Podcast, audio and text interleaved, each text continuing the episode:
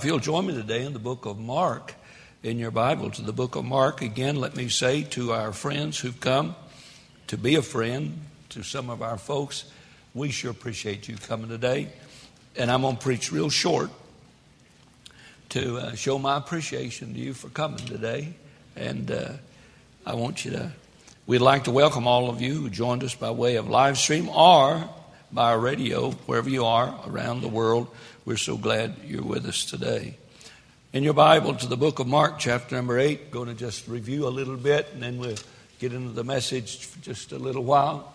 Uh, we want to talk to you today about divine revelation. Uh, is Jesus who he says he is, or is he one of the prophets like Islam say he is?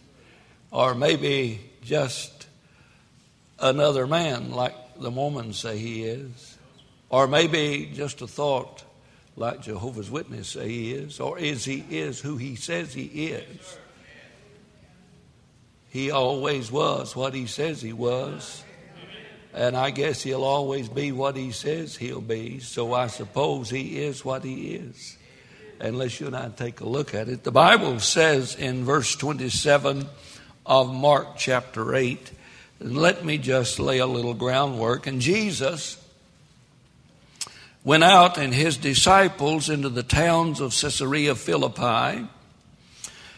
And by the way, he asked his disciples, saying unto them, Whom do men say that I am?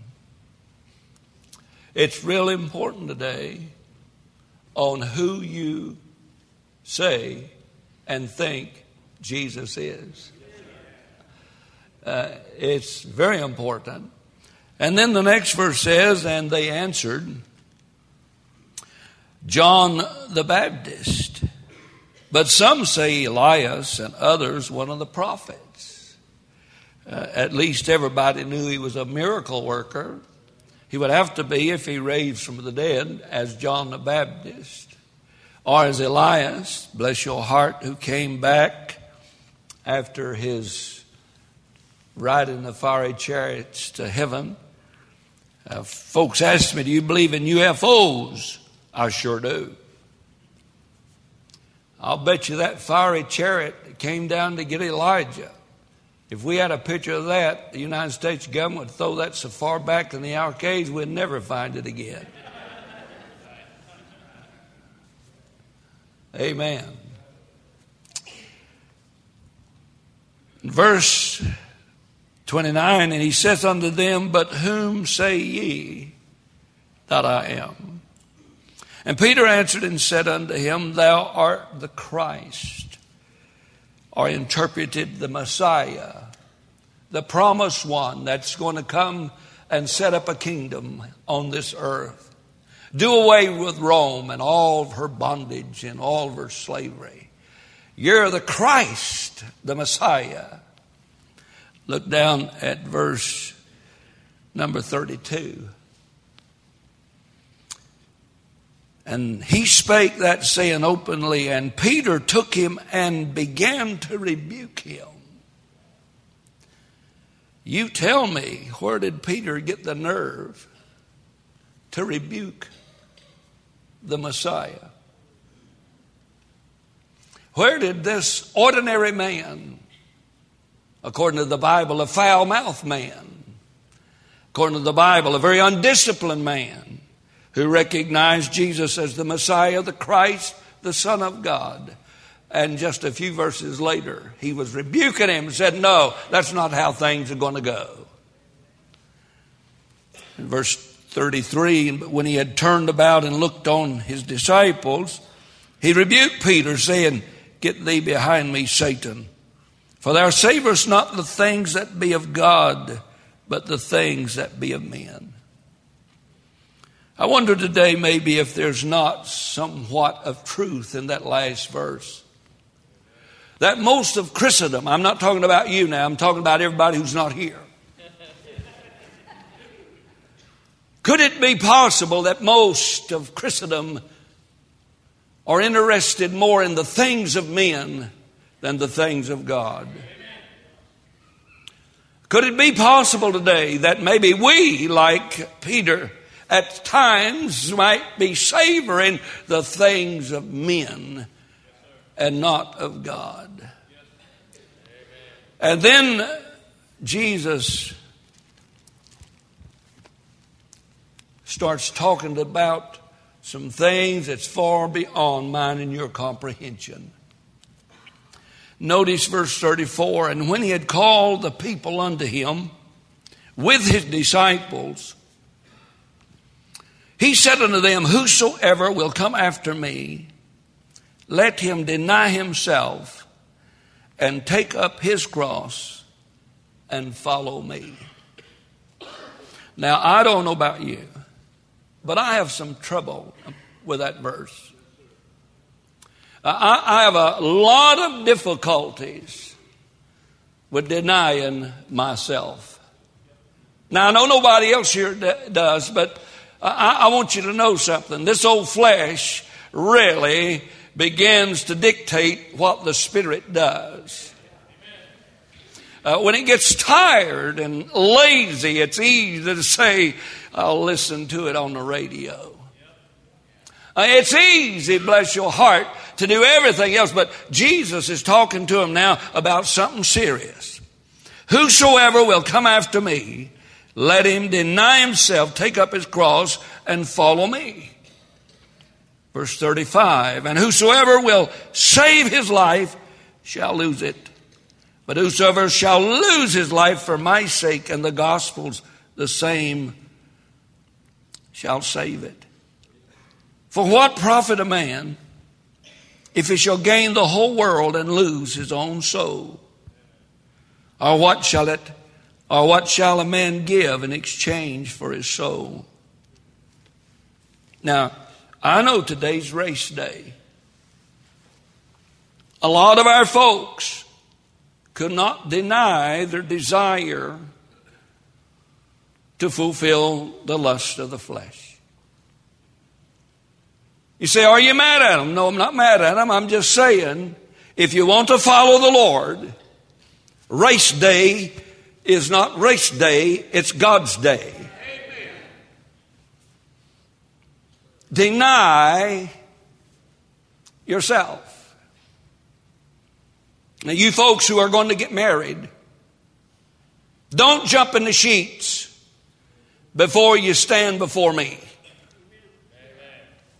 You say, that's a Wednesday night sermon. Well, you're not here. Amen, Reverend. Amen. Deny yourself. Respect your lady. Respect her above your desires. If any man will follow me, it's okay if you don't want to follow him. It's okay if you want to do that.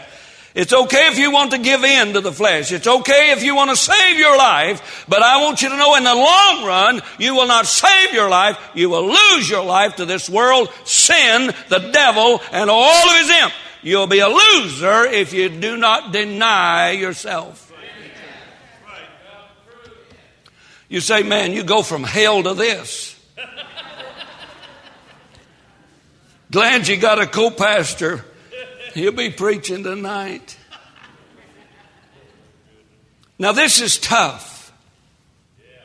Now, this is not, this is not contemporary Christianity. This is Bible Christianity. If you want to be a follower of Christ, you must deny yourself and take up your cross daily and follow Him. That means He's first. That means He's priority. That means never, nothing, everything else is secondary. Deny yourself. Now, please let me help you. I'm having trouble with that. Now, Jim is not. Mother, brother, Eubanks is not. Yes, I am. but I am. There's a lots of things I like to do that I don't think it would behoove a Christian to do. There's places I'd like to go. I don't think it would behoove a Christian to go there. Deny yourself. I want you to know something now. I'm having trouble in this area. This is not my sermon or my text. My text is chapter 9, verses 1 through 8. And before I get into that text, you say, How long are you going to preach? About that long. I heard a story recently about a terrible fire in a chemical plant. I thought immediately about West, but this has nothing to do with West. Several area fire departments responded to the blaze, and crowds began to gather. The media was there, and everybody watched at a distance. The helicopters, the satellite remote trucks were all there as the flame roared out of control. The president of the company was among the crowd, and he was frantic. He gathered together all the chiefs of the fire department and said, there's a safe inside that building that if anyone will bring me that safe secure, I will give them one half a million dollars. There's sensitive documents in that safe and formulas for all of our high selling product. I need that document. Please, one of you chiefs, get that safe and bring it out. And while the blaze was raising, and the firemen all had tried the best they could, but somehow or another the chemical fire just would not be abased. Suddenly, before long, an old beat up, dilapidated 1930s fire engine came roaring through the crowd, past all the other fire trucks, and it was manned by men who were 60 and 70 and 80 years old. And they come and they come right through the crowd, past the chiefs, and right into the middle, bust in the door, and went right into the deeps and the heart of the fire. Everybody was standing amazed as the fire roared around that old truck. And finally, after several hours, the fire abased. And all the old firemen with their fire engine backed out of the blaze.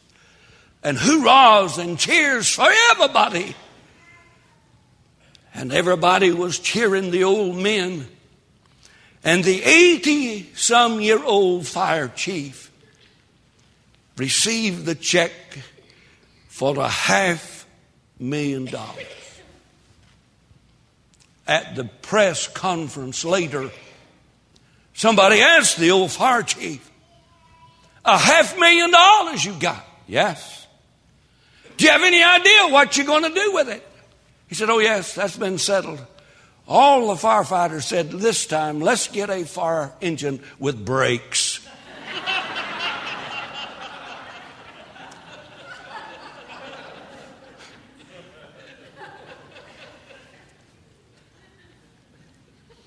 now, I told you that story. First of all, because I thought it was funny. Secondly, I told you that story because it has a meaning. Now I'm going to read you a story out of God's Word. And in this story, we ought to see what happened. But for God's sake, let's not miss why it happened. Please now, listen. And he said unto them, Verily I say unto you, that there be some of them that stand here which shall not taste death till they have seen the kingdom of God come with power.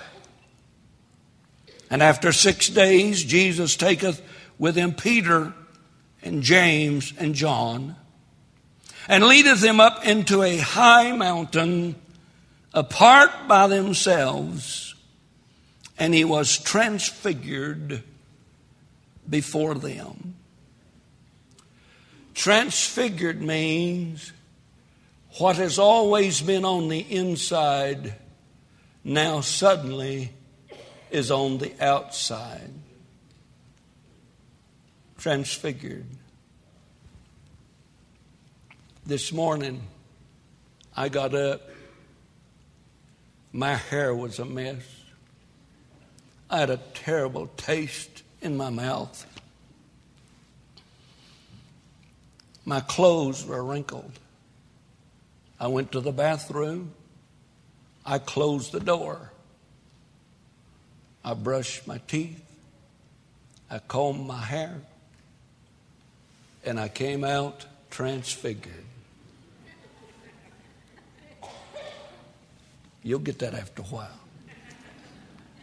And his raiment became shining, exceeding white snow. So as no fuller on earth can white them. And there appeared unto them Elias and Moses, and they were talking with Jesus. And Peter answered and said unto Jesus, Master, it is good for us to be here. And let us make three tabernacles, one for thee, one for Moses, one for Elias. For he wist not what to say, for they were sore afraid. There was a cloud that overshadowed them, and a voice came out of the cloud saying, This is my beloved Son, hear him. And suddenly, when they had looked around about, they saw no man anymore save Jesus only with themselves. Could I please, just for a moment, explain to you what happened? And then, please, dear Lord, help me to explain to all of us why it happened. Man, I don't know if I could have stood it or not. But after Jesus challenged his disciples, deny yourself, take up your cross. Christianity is not going to be easy. Being a follower of me is going to be costly. It's not easy street being a follower of Jesus. After he challenged them, to do that and to throw it all on the altar of God, Jesus must have said in his heart, and God Almighty must have said in his heart, I think they need something more. I think maybe the reason we're not willing to deny ourselves and the reason we're not willing to take up our cross daily is we probably need to see something more. Oh, preacher, I'm saved. Oh, thank God for that. I'm under the blood. Thank God for that. I've been justified by faith. Thank God for that. How are you at denying yourself? How are you taking up your cross daily and following Him regardless of the pain, regardless of the consequences, regardless of the cost? How many are willing to take up your cross? Thank God we're saved. And if you're not saved, you can be saved today. And if you're not going to heaven, you can go heaven today. My older son, Gene Jr., called me yesterday and he said, Daddy, we're having revival. I have 70 adults saved in the past three weeks. And I said, Praise God for that. But I just wondered this, this morning if you're here and not saved, what would you give in exchange for your soul? What is worth more than you spending eternity with Christ? Just what big reward does this world have to offer us that would, we should sell our soul to the devil and go to hell? What is so important to us today that we'd do that?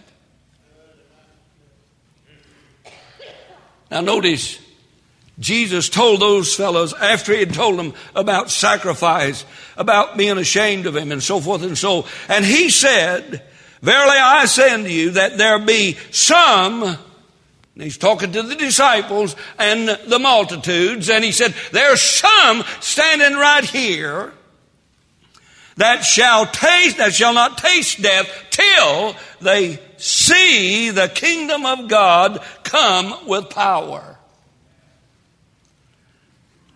And six days after he promised that, he, James, Peter, James, and John, the inner circle of our Lord, were climbing Mount Hermon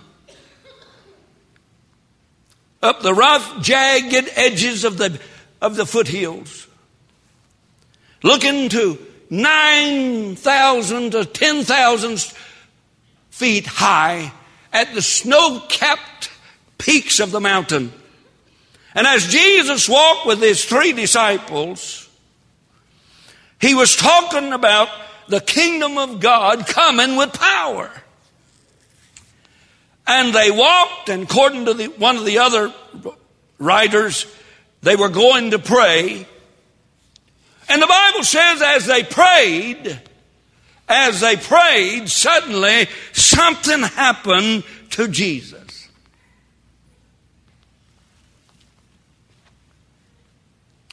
What has always been on the inside suddenly manifests itself on the outside.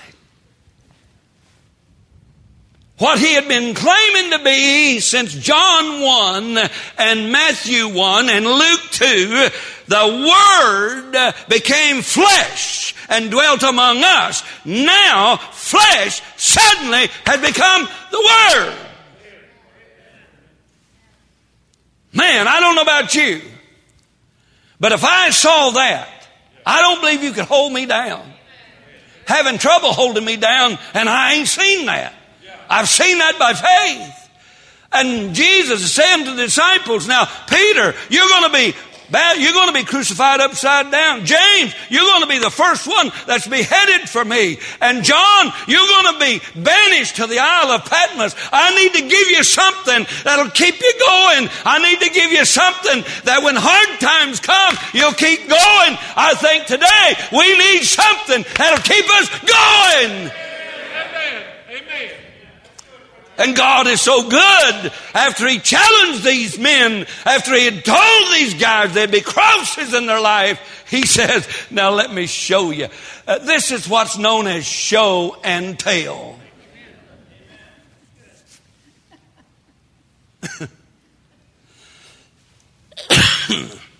you say, What are you doing now? Trying to revive. Don't worry, I get that pacemaker tomorrow. And son, I'm going to get a full race one.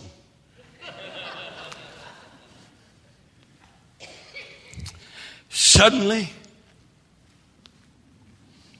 God Almighty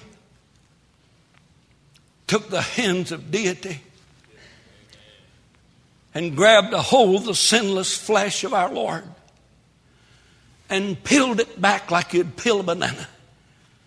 And the glory of God shone through. They described it.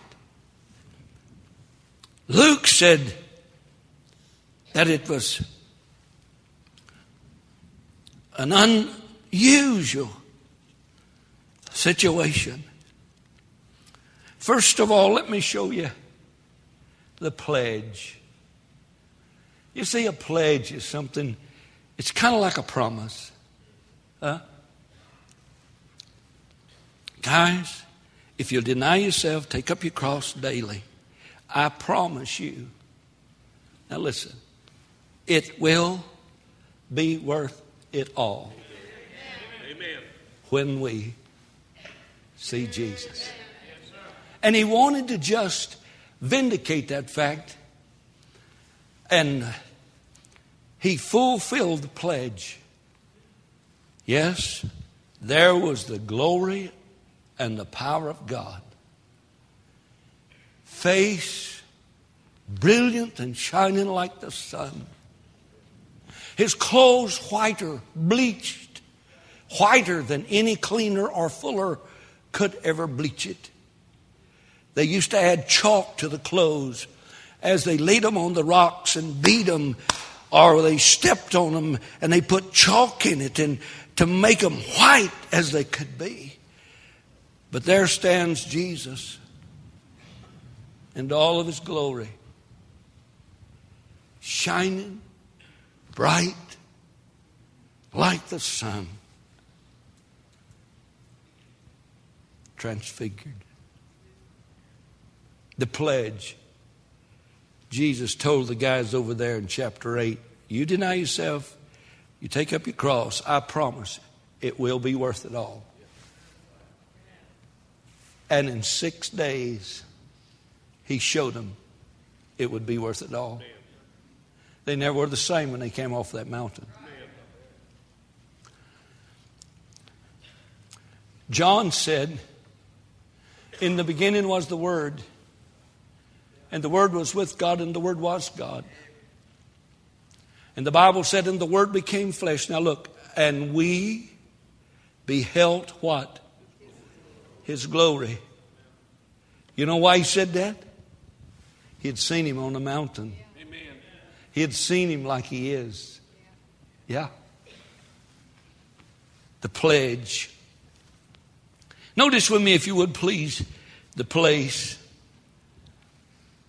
A secluded place, a desolate place, a high place.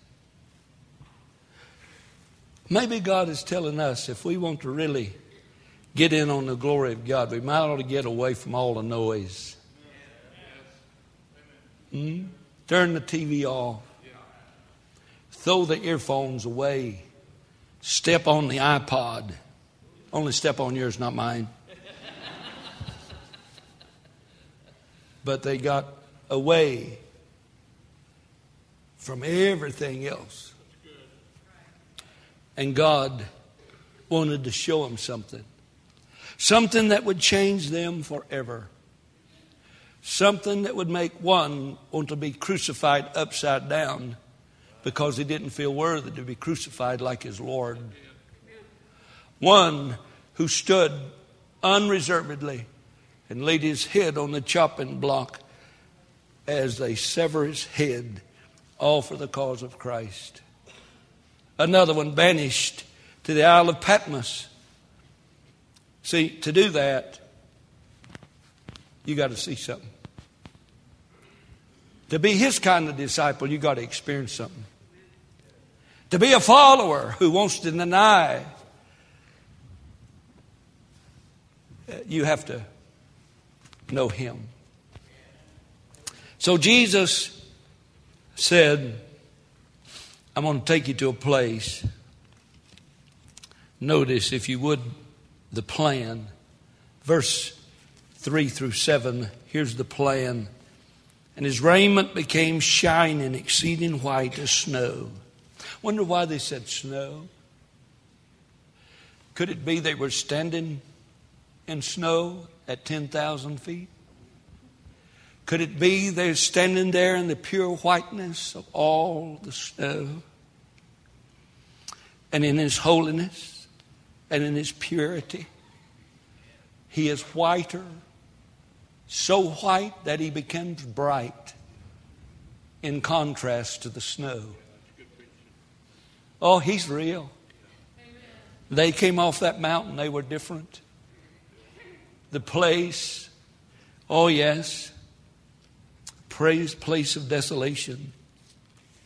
And all of a sudden, all of a sudden, without warning, after they'd prayed, suddenly all of this began to take place. Would that have scared you?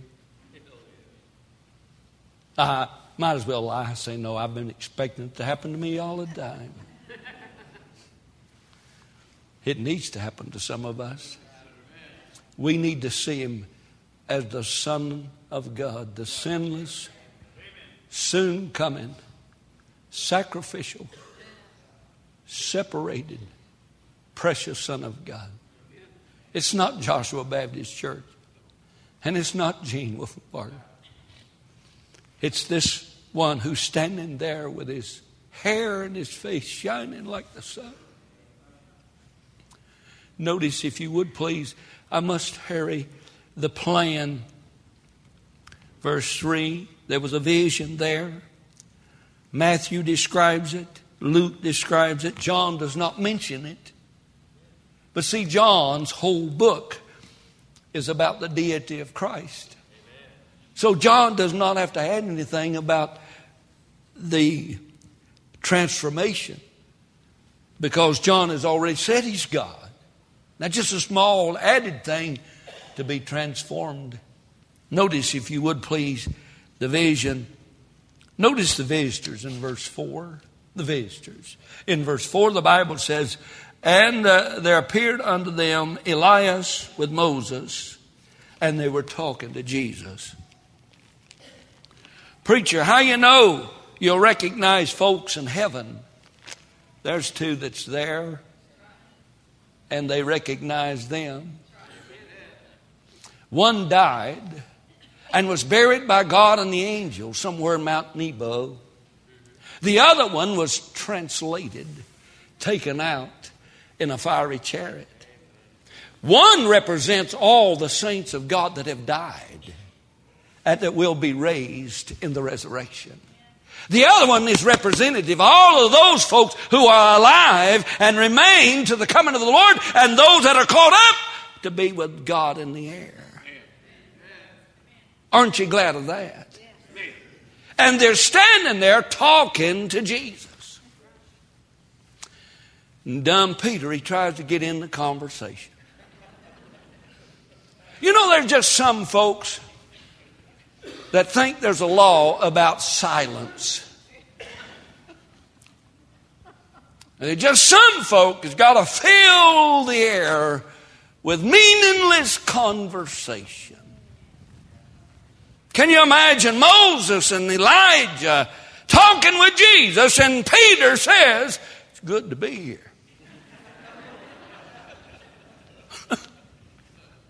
He's a Baptist. Good to be here. I wouldn't doubt the next verse, and Jesus slapped him between the eyes. Peter, do you understand? Shut up.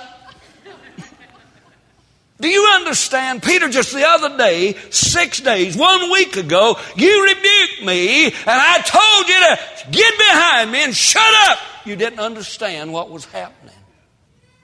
Well, and there appeared unto them Elias and Moses, and they were talking with Jesus. Peter answered and said, Jesus, Master, it's good for us to be here. Let us start a building program.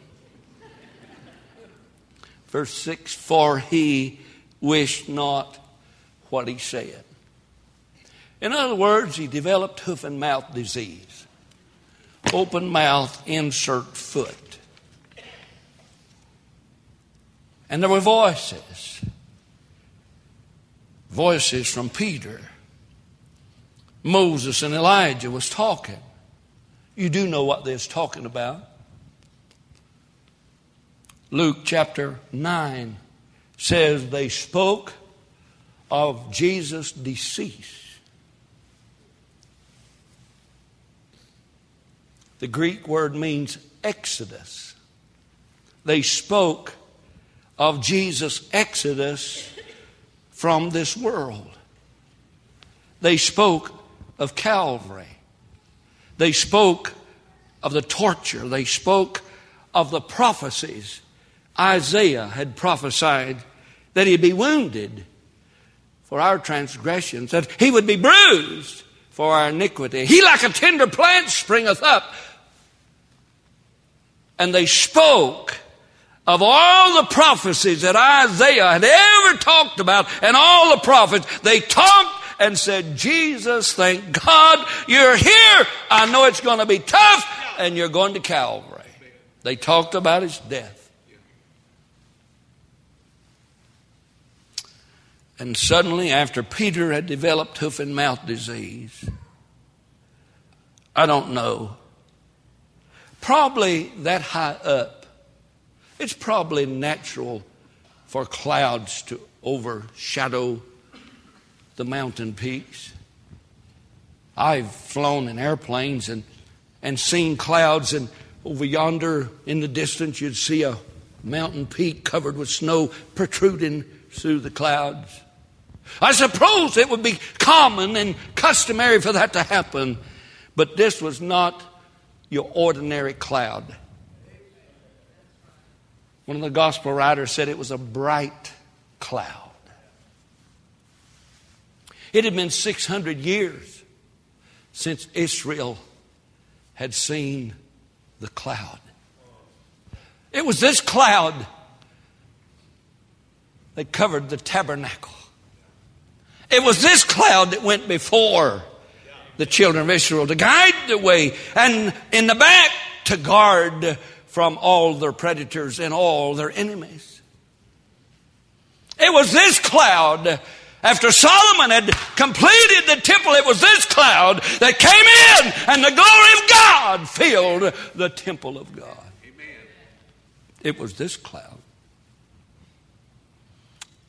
And no one had ever seen that cloud for 600 years, and suddenly, those men who Jesus said, Now, if you want to follow me, listen, you got to die, deny yourself, and you got to take up your cross, and you can't be ashamed of me. And you need to know the wealth and the worth of a soul. You need to see something. And it was these men that suddenly was surrounded and engrossed and enveloped in this humongous cloud.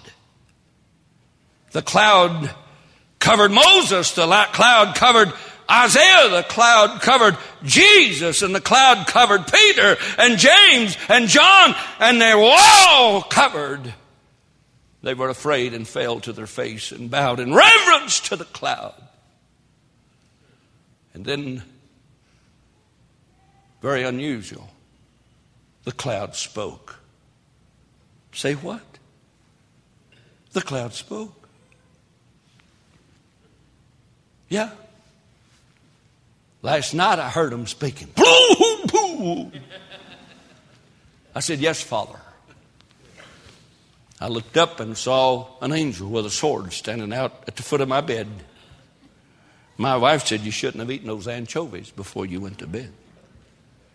But the cloud spoke. You know what it said?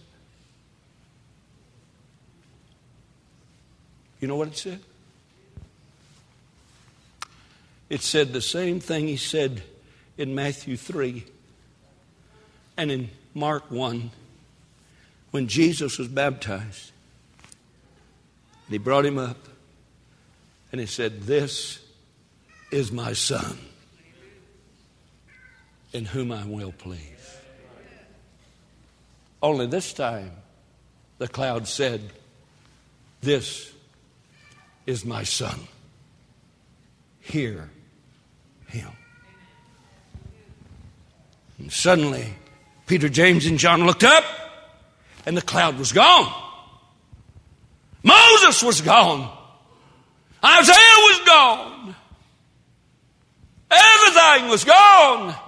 And they lift up their eyes and saw what we need to see Jesus only. We don't need Moses. We don't need Isaiah. Jesus has fulfilled Moses' law and Jesus has fulfilled all of Isaiah's prophecy. We can send him back to heaven to go with the cloud because Jesus is all we need. And they lift up their eyes and saw no man save Jesus only. Now that's the story. That's what Can I tell you why? Hear ye him. Why do you think we had church today? So it could almost have three heart attacks? You said, Preacher, you all just stand behind the pulpit and just talk in a monotone voice, and then we can all sleep happily together.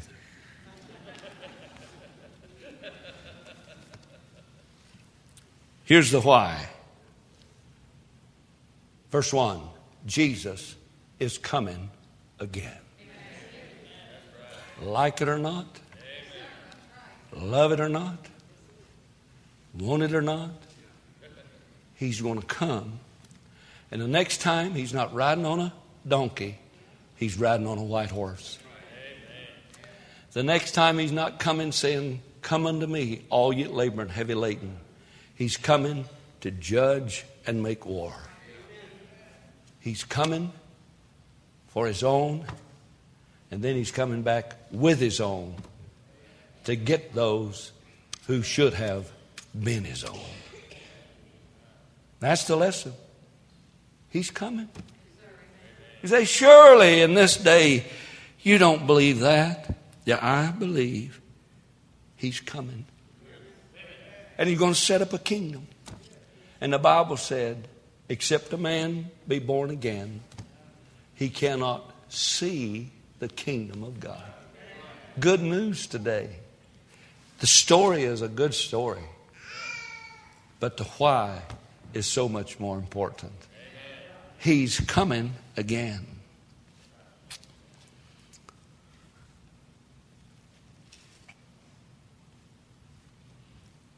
He said, I am the way, the truth, and the life.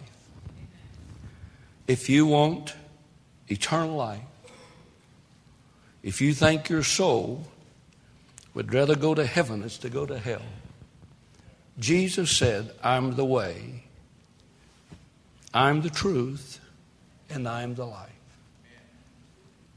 There's no need for anybody to go to a devil's hell. Jesus has paid it all. All to him I owe. Sin left its crimson stain, but Jesus' blood washed it white as snow. It will be worth it all when we see him.